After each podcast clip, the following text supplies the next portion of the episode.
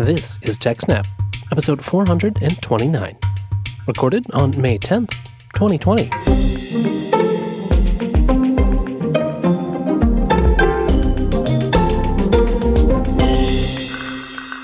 Hello and welcome to TechSnap, Jupiter Broadcasting Systems, Network, and Administration podcast.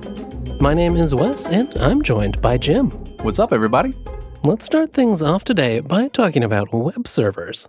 Now, of course, with the web dominating basically everything we do online these days, choosing the right web server on the back end, well, it's pretty important.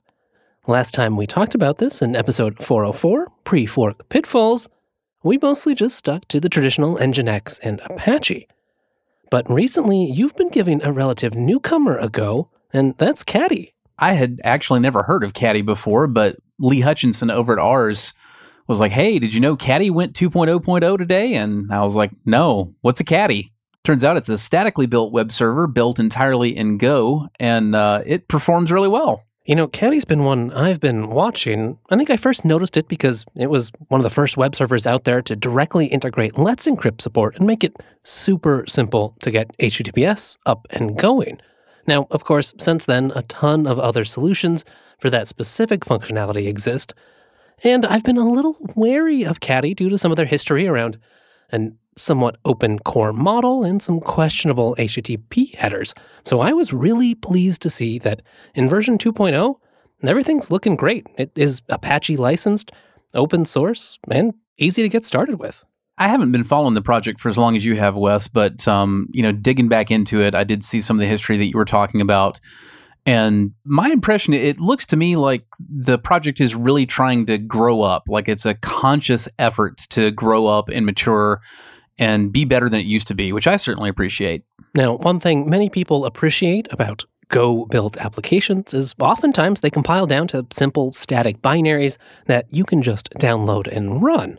And that's certainly easy in, in one sense, but it kind of rubbed you the wrong way, Jim. Well, you know, I, I don't really have any big complaints with Caddy 2.0.0, the way it's delivered and packaged now. You can definitely get off on the wrong foot just trying to Google, you know, Caddy install or whatever, because you find the instructions for the old 1.x server and they literally direct you to just pipe curl to sudo bash from a, you know, getcaddy.com and uh, yeah, I I don't appreciate that at all. That's not the proper way to handle packaging. Uh, you should never, ever, ever just route the literal internet directly into the brain of your computer with root privileges. But that's not the way they're doing things now like I said, if you Google, you'll mostly find the old 1.x docs. But if you go to Caddy's GitHub page, you'll find instead information on how to get deb packages for Debian derived distributions. Uh, I didn't look at them, but other instructions for packaging for, you know, like Red Hat or CentOS or what have you. And yeah, everything is a lot more, well, professional and mature. Uh, it was a little bit more difficult to find the information, but they also have an actual third party repository that you can add if you're on a Debian derived distro like Ubuntu. So you can just add their repo server and have, you know, apt update and apt upgrade will take care of you. I'm pleased to note now that it looks like they've updated some of the docs on their main page. So if you go look under Debian, Ubuntu, or Raspbian, interesting that they specify the Raspberry Pi outright there, they have their repository linked directly on that page. Yeah, and I think the the reason for the change really is you know, they started out being I'm sure they still have this focus to a large degree. It's a very container focused, you know, kind of a web server. And I think that the initial position was just that they kind of didn't care about doing things the traditional old fuddy duddy way and having proper package management and installation because the idea was that, well, developers are basically just going to run this thing on the command line inside a Docker container, so who cares? Right. And while that might be true for folks just trying it out on your laptop, if you're going to run this in production, you're going to want updates and some sort of life cycle. Exactly, Wes. You know, personally, not everybody feels quite as strongly about this as I do, but as far as I'm concerned, if I can't apt update and apt upgrade and, you know, be certain that I'm getting security upgrades automatically, then I'm just not interested in it. Yeah, the package management system, well, it's long and battle tested, and it's nice to have it all in one place. Otherwise, you're going to have to tend to these special apps outside of it, and that's just more admin overhead for you. Now, one thing that stands out to me about Caddy is just how simple it is to get started with. A bare bones Hello World caddy file, well, it's about two lines of config. I'm curious about your thoughts on getting started with Caddy as someone who has quite a bit of experience configuring more verbose things like Nginx and Apache. I didn't find it as much easier as the rather breathless docs make it out to be. While it's true that it's a lot more terse, that doesn't necessarily mean either simpler or more discoverable. You have to know what you're doing and you've got to go digging through the docs to figure out exactly what you want to do. There aren't really any good, uh, readily applicable vanilla examples to use. Um, I started out trying to use the one caddy file that I found on the the how to page that included PHP support, and didn't quite realize that it also included an unnecessary directive that would break basically every website in the world except a craft CMS. Now, I had never heard of Craft CMS before then. I had to look it up. And when I did, I discovered it has a 0.1% market share among CMSs. Yeah, I was about to ask, Craft what now? That's kind of an odd example. And I take your point that, you know, one of the great things about using something like Apache and Nginx is that, well, everyone else is also using them. And as much as Nginx at times has maybe too many configuration options, at least for the newbie, there's probably a lot of well worn templates that you can adapt. Well, they also, you know, when you install Apache or Nginx from your package manager, for one thing, they're already going to be in your actual distributions repository. You don't need to go adding a third party repo for it. And I'm not going to hold that, you know, too far over Caddy's head. I mean, it, it takes a while to get the attention of the distros. I get that.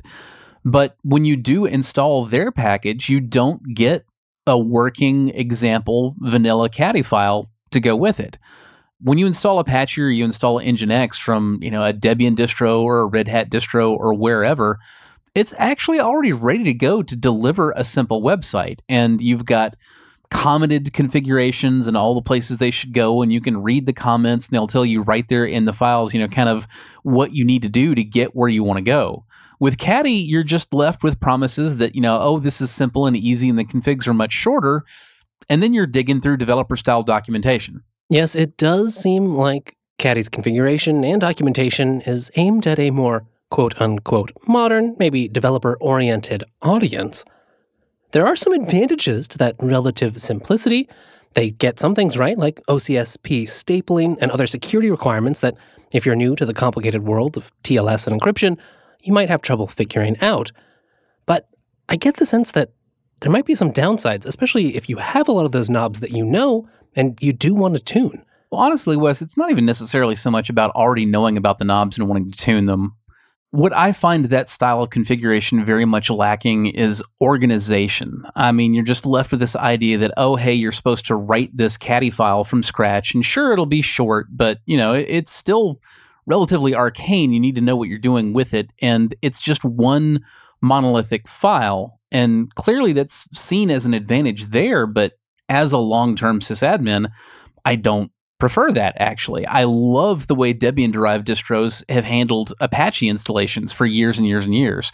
Ever since Apache added the include directive so that you could include one configuration file or even a whole directory full of them in another, the Debian developers, they broke everything out into this wonderful nest of directories for sites available versus sites enabled, mods available, mods enabled, conf enabled, conf available.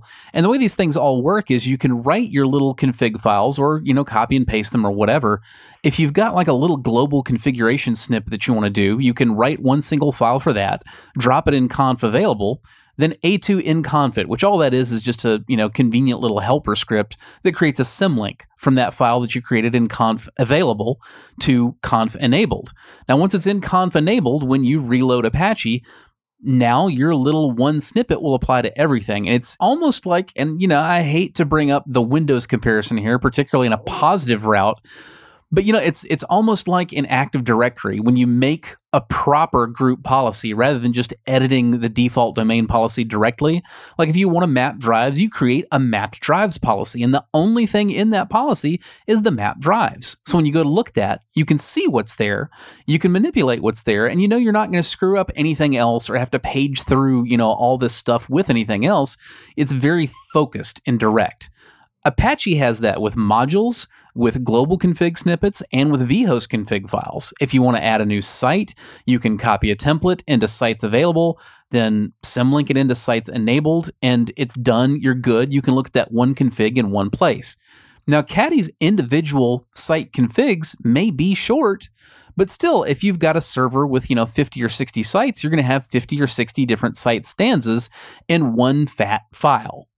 Now, I don't think that particularly bothered Caddy's developers because I don't think that's really the world they're looking to live in. Like, they're clearly okay with the idea of multiple sites on one server. It is provided for. You can have separate vhost stanzas, but I don't think they're really envisioning it being used for like a traditional big heavy web server that handles lots of different things so much as a little tiny thing in a container that's all focused on really like the one big site. You know what I mean? Yes, very much so. There's some interesting ideas around that, and they all, I think, underscore your point. They're not really aimed at maybe a traditional sysadmin. A lot of them are focused around automation and large, perhaps cloud scale deployments where you don't have this all concentrated on one box, but you have Caddy, you know, being a proxy in front of your one web app. One interesting concept is, you know, we have these Caddy files, and that's the sort of native description language that you can use to interface with Caddy. But under the hood, there's actually this concept of adapters, and Caddy's translating the Caddy file into JSON. And that JSON configuration, well, it's also available through their API. And throughout their documentation, you'll find references to that because when you run into limitations, their answer is usually, well, we plan this around the API, and we expect most of our consumers will use that to further automate and basically make up for any of those deficiencies that way. You know, I know this is the old man yelling at people to get off of his lawn, but when you're asking me to dig through JSON just to get a web server running, yuck. Yeah, it can certainly be messy, although I can also see perhaps some nice workflows integrated with continuous integration tooling that generate those JSONs for you and ship them off to Caddy. And one feature I love seeing in web servers these days is zero downtime config reloads. Now, that's not really important in by far the majority of use cases, but it's a really nice feature when you need it. Oh, you mean that thing that Apache and Nginx have had for like 10 years each? Yeah, that one. You know, Wes, the other thing that we should probably mention about Caddy, uh, something that you should be thinking about when you see the newest, hottest thing in web servers, and it's this one little static file with absolutely no dependencies that does everything from HTTP to HTTPS, you know, to OCSP stapling to you name it, is okay, so can its team actually respond to security problems on a timely basis? Now, the answer for Caddy is going to be probably so because it's actually taking on a lot less than it looks like on the surface. Because the reality is that the majority of all this work is being done by the Go language itself there are still plenty of things for Caddy to do, like getting the OCSP stapling right. But for the most part, you can write a web server in Go in you know a few tens of lines of code. It's pretty much built into the language itself. So when you have an issue with like TLS security or what have you, the answer is usually going to be that's a problem that had to get fixed in the Go language itself. And the fix for Caddy is just going to be to recompile the program again. Yeah, especially in the world of crypto, it's lovely to see the wheel not being reinvented. Yeah, it's nice they've got Let's Encrypt, you know, built right into the server, but I got to be honest, I don't really care that much about that. Certbot is available. It's super easy. And, you know, having that built into Caddy literally just saves me one time saying apt install Python 3 certbot Apache and certbot. It's not so hard. Yeah, I think that was a major selling point when Caddy was first on the market, but since then, really the Let's Encrypt tooling has become so much better and pretty much rock solid. Yeah, Wes, and the, the one other issue I'll mention is uh, I'm told it's possible to get Caddy to serve just plain HTTP, but it really doesn't want to. By default, if you have a Caddy file that looks anything like the samples that you'll find, it's going to try to redirect every HTTP request to HTTPS. And if you're working in a dev environment where you don't actually have a public IP facing you and you can't grab a Let's Encrypt certificate, that can make life pretty difficult. If you make the name of your website, so to speak, localhost in the caddy file, it does know that it shouldn't try to go get a Let's Encrypt cert for localhost, and instead it tries to create a snake oil cert and add that to the root trust. With that said, I'm not sure if it succeeds in adding it to the root trust and Firefox just still refuses to trust it, or if something broke in the process where it was trying to add it to the root trust But one way or another, the snake oil certificate it manages to create, Firefox does not want to let you view, and you got to click through all the security warnings. So it ends up being kind of a pain just to work with a site as you're getting it set up, especially in a test environment rather than production. Yeah, I think that's another sign that it's built for a world where you've got things exposed already and you want HTTPS by default, but you're right, in development setups, that's not always the most convenient. And all the time you saved, maybe, with the short config, well, now you're spent troubleshooting why your command line tools are rejecting the request. Well, you know what they say, Wes. Everybody has a test environment. Some of us are lucky enough to have it separate from production. Very well put. On a more personal note, and speaking of Go powered HTTP servers, I've been using Traefik a lot for my own personal infrastructure, primarily because of its deep integration with Docker and the labels over there, where you can add a new container, add a label to it, and it's automatically picked up by Traefik. But seeing all the nice new improvements in Caddy, gotta say, Jim, I'm tempted to give it a try. Caddy does look like a great solution for a lot of people, Wes, but as for me, you can pry my Apache from my cold dead hands. That's one challenge I won't even try. For our next story today, let's jump a few layers down the stack and turn our eyes over to the CPU world. Now, lately, we've been talking a lot about AMD, and with good reason, but it's only fair to give some time to Intel and their latest 10th generation desktop CPUs, even if, well, this time, they might not want us to. Yeah, with a heavy heart, Wes, I gotta say it. This is basically, it's the 10th Lake laptop CPUs all over again, or at least half of the 10th generation laptop CPUs. And we're talking about Comet Lake because that's what these 10th generation desktops are based on. We're still looking at 14 nanometer plus, plus, plus, plus, plus, plus, plus. I mean, everybody's kind of lost track of how many pluses, you know, we put on that 14 nanometer process at this point. And just like with the Comet Lake laptop parts, Intel is focusing on an extremely high base clock rate for single process at the expense of pretty much everything else. I don't think they had a whole lot of choice. I think they're focusing on the one thing that they still can do really well because they've learned the ins and outs that 14 nanometer process like you wouldn't believe. But yeah, we're looking at over 5 gigahertz, you know, factory clock rates on both the i7 and i9 parts. We're looking at a gigantic laundry list of SKUs without looking, I want to say it was 31 different parts in this 10th generation.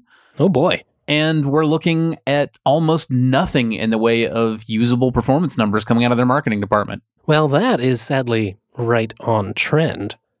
It's weirdly a throwback. I mean, I feel like we're back in the old gigahertz wars days of but a decade ago when clearly it's not really that relevant. I feel like the the gigahertz wars back then were at least a little closer to relevant than they are now. Back then, we had more workloads that made sense for these high gigahertz claims, but these days, not so much. Yeah, about the only market that really cares at all anymore is the gamer market. Because when we talk about these really high clock rates, you know, we're not talking about all cores. We're talking about single core turbo to the max, super extreme, Taco Bell, Mountain Dew, you know, whatever Intel's calling it these days. It feels like every year they've got a new name for whatever they're calling the next technology to eke another 50 or 100 megahertz out of that one fastest core. But even in the gaming world, I'm I'm not convinced that's really that relevant beyond marketing. I think it's overplayed a lot. And outside the gaming world, I mean, every significant workload is not only multi core these days, it's massively multi core. Now, speaking of things that make me think of a decade ago, I also see some info here about Celeron and Pentium chips.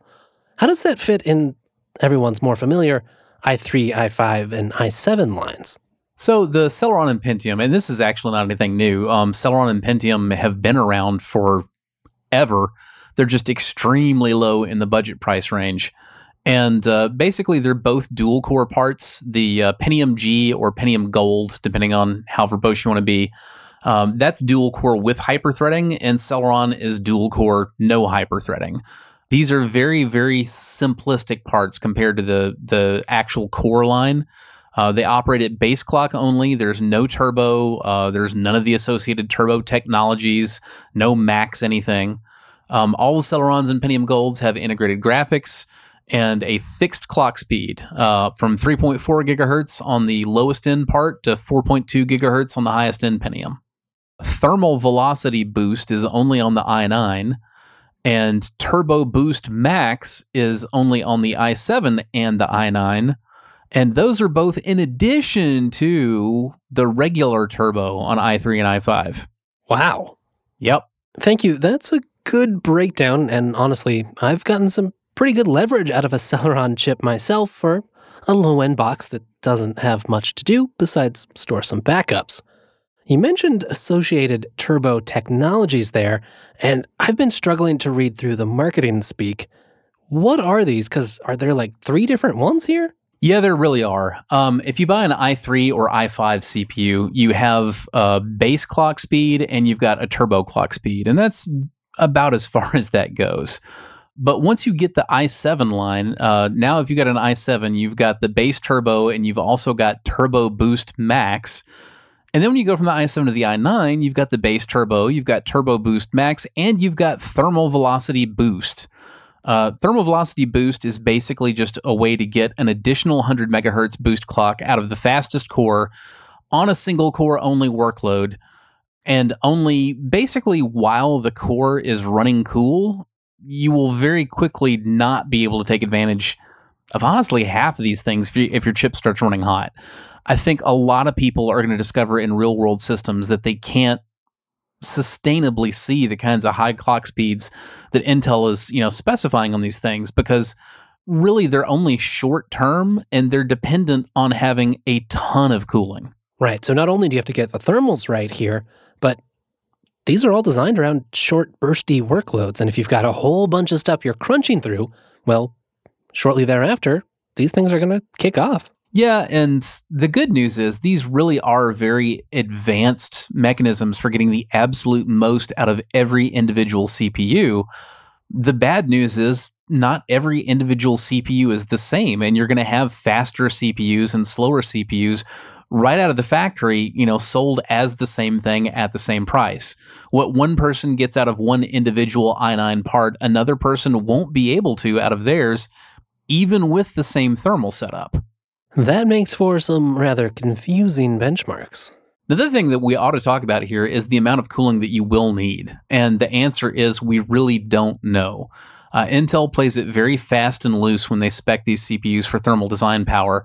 Uh, the thermal design power that they rate them at, 65 watts for the i7 or i9 base models, or 125 watts for the K and KF models, that's only sufficient to keep the chip running at the all core base speed. If you want to get into the turbo, let alone turbo boost max or thermal velocity boost, you're going to need more cooling than that. A lot more cooling. We don't really know exactly how much, but we do know that some motherboard manufacturers are planning to spec their motherboards to supply up to 500 watts to these CPUs. Wow, that is some serious power it really feels like Intel has designed Threadripper without all the cores. Well, on that note, what hope do we have here for Intel, right? I mean, if this is 14 nanometers plus, plus, plus, plus, plus, what's happening with 10 nanometer, let alone smaller processes than that? It's difficult to say what their roadmap looks like from here. Uh, personally, if I was buying an Intel laptop, uh, I would go Ice Lake all the way. A lot of enthusiasts will crap all over the Ice Lake 10 nanometer line because it doesn't clock as high as Comet Lake. And on a very specific single core workload, you may see slightly better performance out of Comet Lake. But honestly, the Ice Lake 10 nanometer, it runs tremendously lower power. It's got a lot more room on die for much higher performer integrated graphics. I would certainly go Ice Lake all the way if Intel were my only pick. The problem is that Intel's not my only pick. Right now, AMD is just absolutely killing them all the way around. If you want the fastest laptop processor, it's going to be an AMD. If you want the fastest desktop processor, high end desktop processor, server processor, AMD is leading on all fronts. There has been some speculation that Intel may never really get the 10 nanometer process worked out well enough to truly compete in the way that it wants to, and they may just be buying time on the way to their own 7 or maybe 5 nanometer process. I really don't know.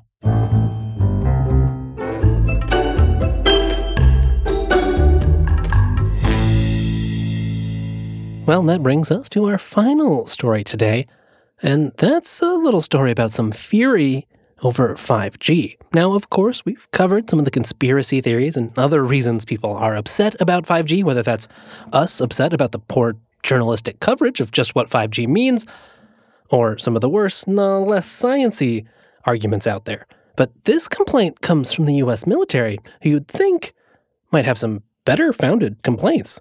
Yeah, Wes, honestly, it's hard to figure out who's got the right and the wrong in this one. Uh, the military is complaining that Ligado's use of spectrum that they bought on a fire sale, running from 1564 megahertz to 1680 megahertz, their complaint is they believe that if Legato uses this thing the way they want to, that it's going to interfere with GPS.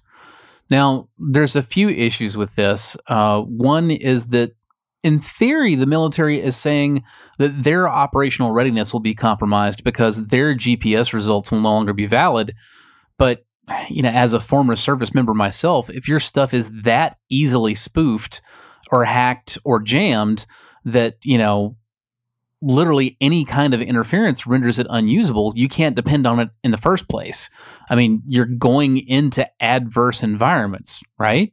Right. I mean, if you can't make it work even in a good environment on your own soil, well, you certainly can't tell your enemies to stop broadcasting on that band. Exactly. And to be fair, you know, GPS is a woefully outdated protocol. It reminds me a lot of the original SMTP. You know, back in the days when the internet was new and everybody was a good guy, so why wouldn't you want any conceivable server emitting, you know, a message from any conceivable recipient? They're just helping along by relaying that, right? Sounds totally fine to me, Jim. That's kind of how GPS is right now. Uh, civilian devices in particular, there is just absolutely no protection against spoofing, and you can go buy a $15 USB VGA adapter, hack it, and change it into a software defined radio, and you can just go Pied Piper the nearest Tesla off the wrong exit on the interstate. Now, it would be illegal for you to do that, but from a technical standpoint, it's not hard at all there are certainly ways that this can be improved, but up until now, nobody's been interested in bothering to do that. We passed a law, it's illegal, the heck with it, let's move on. So, you know, my initial reaction to all this is to tell the military to stop whining and to say that, you know, even for the civilian applications, that the military is, you know, warning that they're going to get messed up with this as well. I want to say, look, we just need to overhaul all that crap to begin with.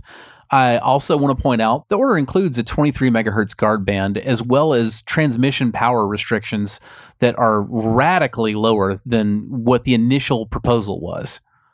But on the other hand, I would want to just leave it there if this is a question of all of the public being able to use the spectrum for something good. Like, you know, the allocation for Wi Fi 6E. I, I have no bones about that. Using 6 gigahertz for Wi Fi 6E was great. And I don't really care that some of the cable TV networks are complaining that they think it might maybe interfere with some of their, you know, remote transmissions from reporters.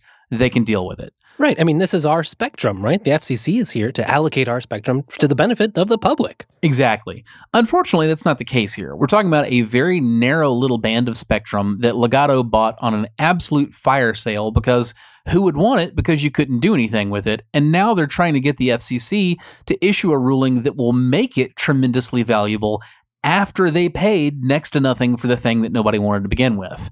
So, eh, the whole thing's a little sketchy either way, in my opinion. Yeah, who is Ligado and what are they trying to do with the spectrum?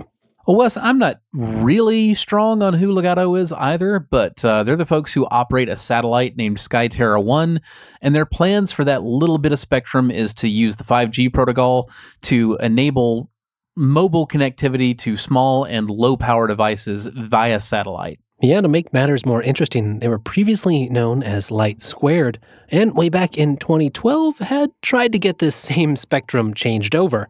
It didn't work then, Seems to be working now. unfortunately, I guess we're left to wait and see just what happens to GPS. Well, Wes, if you try and fail, declare bankruptcy and try again. Unfortunately, that seems to work very well. That brings us to the end of this episode of TechSnap. And it's with a very heavy heart that I have to share this will be the penultimate episode for Jim and myself. Yeah, Wes, it has absolutely been a great run, and I have very much enjoyed doing this show and interacting with you and our listeners. But uh, the next one will be the last one, and the show will be going on indefinite hiatus. We'll have more to share about what's next for the both of us in the next episode. Until then, thank you so much for joining us, and See you in a couple weeks, everybody.